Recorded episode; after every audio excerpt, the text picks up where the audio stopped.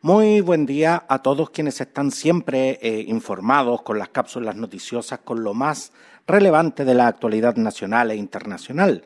También con mis entrevistas, ediciones especiales y mi columna de opinión en SoundCloud y Spotify. Soy Roberto del Campo Valdés y esto es Preciso y Conciso. Quiero partir agradeciendo la preferencia de todos ustedes que me siguen y escuchan en esta tribuna que me he autoconcedido quienes me siguen hace tiempo saben que en general los fines de semana y los días festivos no envío informaciones porque también me debo a una vida personal y especialmente a mi familia.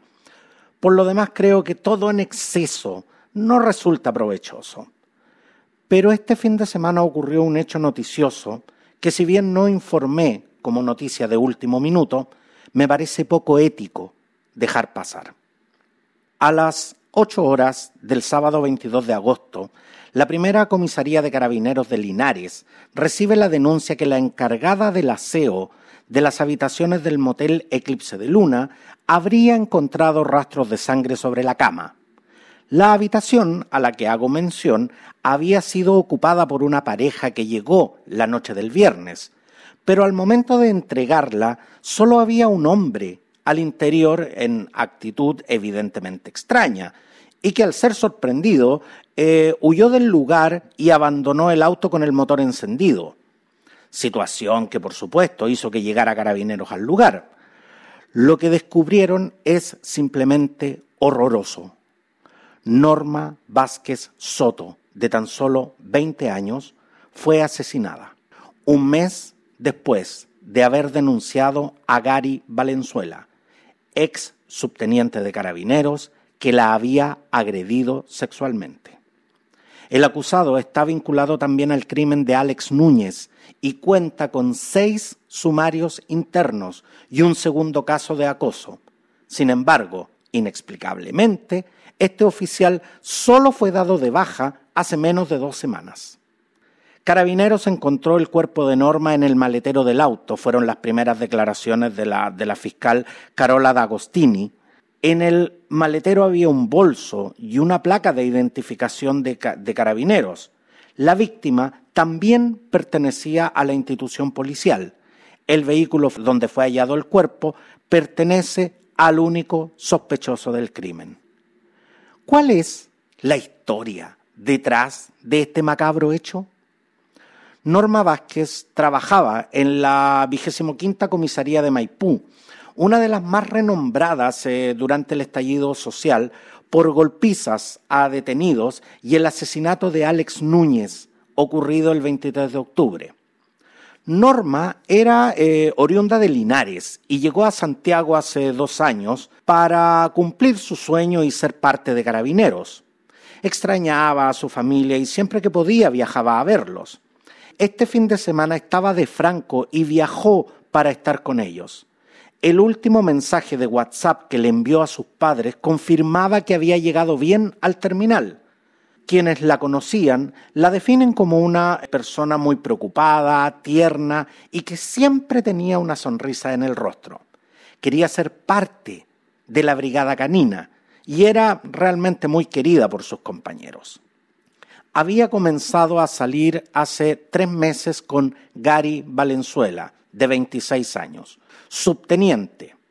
Al principio todo parecía ser una relación normal, pero al paso de las semanas todo cambió.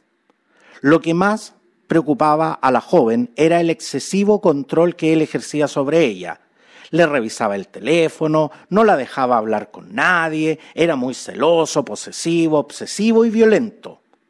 Con el tiempo, Valenzuela comenzó a aislarla de todos los que la rodeaban. Sé que al leer esto es fácil decir cómo aguantaste.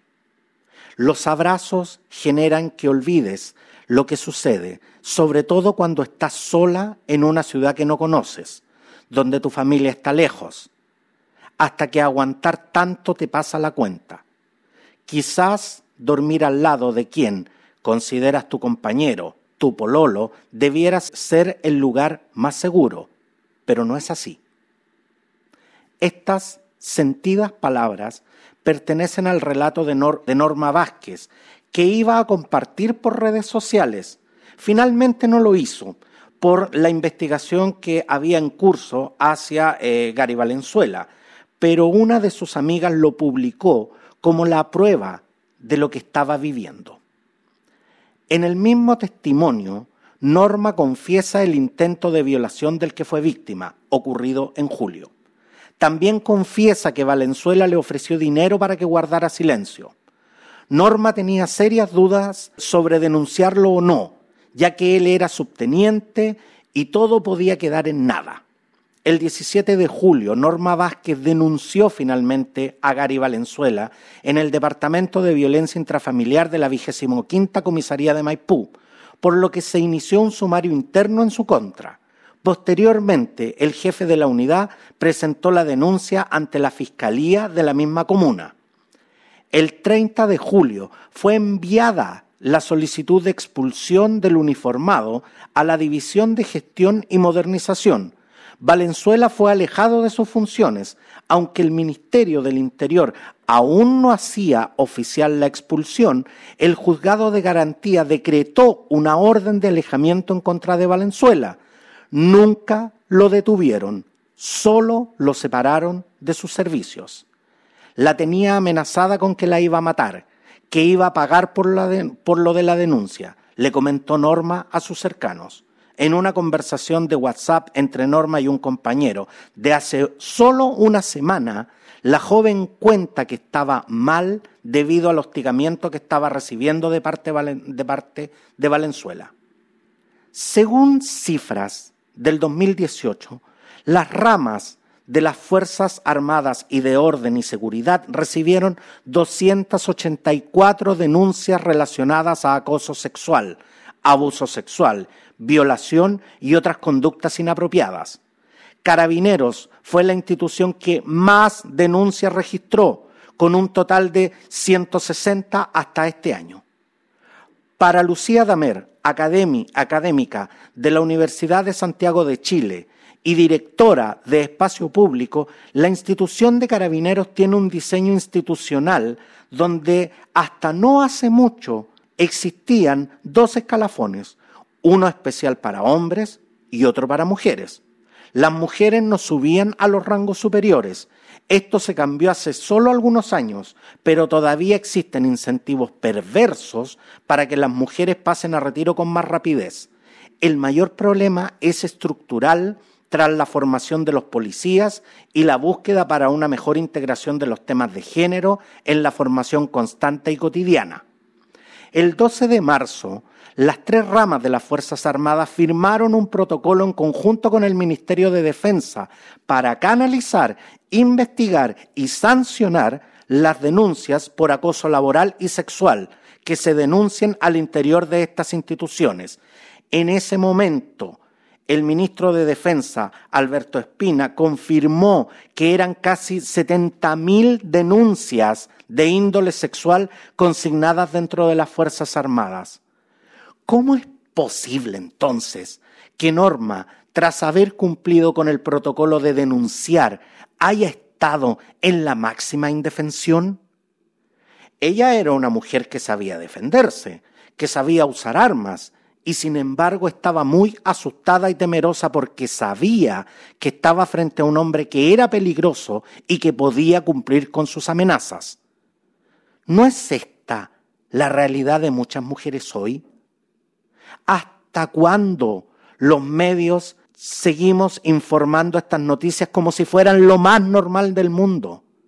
No hemos terminado de informar un femicidio cuando ya tenemos que informar otro. ¿Hasta cuándo?